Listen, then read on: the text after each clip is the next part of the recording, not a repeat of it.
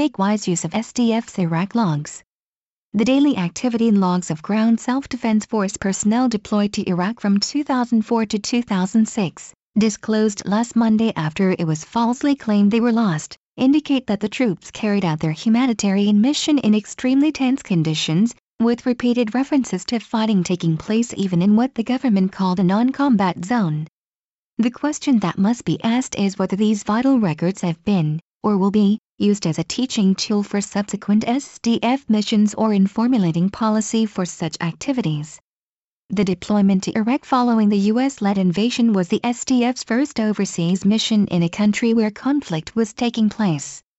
Under one-off special legislation enacted for the mission in 2003, a total of some 5,500 GSDF personnel were dispatched to the southern Iraq city of Samawa to engage in reconstruction aid such as building schools and other infrastructure, supplying water, providing medical guidance and so on. Although fighting was still taking place in various parts of the country after the end of the initial large-scale military operation, no SDF troops were killed or injured during the mission. The government at that time said the GSDF members were being sent to non-combat areas of the war-torn country, as stipulated by the legislation that was crafted under the constitutional ban on the use of force overseas. It has become known, however, that the GSDF camp in Samawa faced repeated mortar and rocket attacks. The nearly 15,000 pages of Iraq mission logs, which covered 435 days, also mention fighting taking place between various forces in the areas where the Japanese personnel were operating as they kept records of the local security situation. Instead of using the GSDF logs to reopen the discussion on whether the troops had indeed been sent to non-combat areas more than a decade ago, the question we should be asking now is whether the records have been properly reviewed to provide lessons for future missions, which should be the primary purpose of keeping such logs in the first place. Last year, then Defense Minister Tomomi Inada told the Diet that the Iraq mission activity logs could not be found.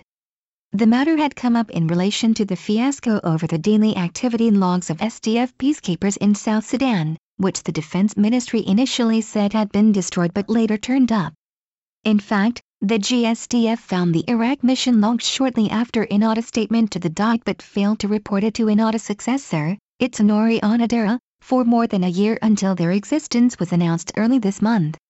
The fact that the GSDF withheld the discovery of the logs for so long raises serious questions about civilian control of the military, but the utter confusion over the Iraq mission logs throws in doubt whether such records are properly stored, much less adequately reviewed. The review of the Iraq mission records is all the more important since the scope of SDF overseas activity were significantly expanded in the security legislation enacted in 2015. Under the special legislation for the Iraq mission, the non-combat area where the SDF troops were sent for their humanitarian aid mission was defined as being where combat activity is not currently taking place and will not take place throughout the duration of the GSDF mission. Meanwhile, the security legislation allows ordering SDF troops on missions to provide logistical support to other forces in international conflicts anywhere except for where combat activity is actually taking place, thus possibly sending them much closer to the battlefield. The records of GSDF troops deployed to Iraq should be thoroughly examined in assessing whether the dispatch of the SDF on such a mission is indeed appropriate. In assessing the records of the SDF's activity, Parts of its activity logs including sensitive defense information will need to be withheld from public review. The Iraq mission logs disclosed last week had some parts omitted, including for days when the GSDF camp was known to have been shelled by mortars and rockets. Information that pertains to details of the SDF's activity and its capabilities will have to be withheld so that its operation will not be compromised. The bottom line is that a mechanism should be established to properly assess the records of past SDF missions so that what was learned will be utilized in planning future activities and formulating policy. The Japan Times, April 22.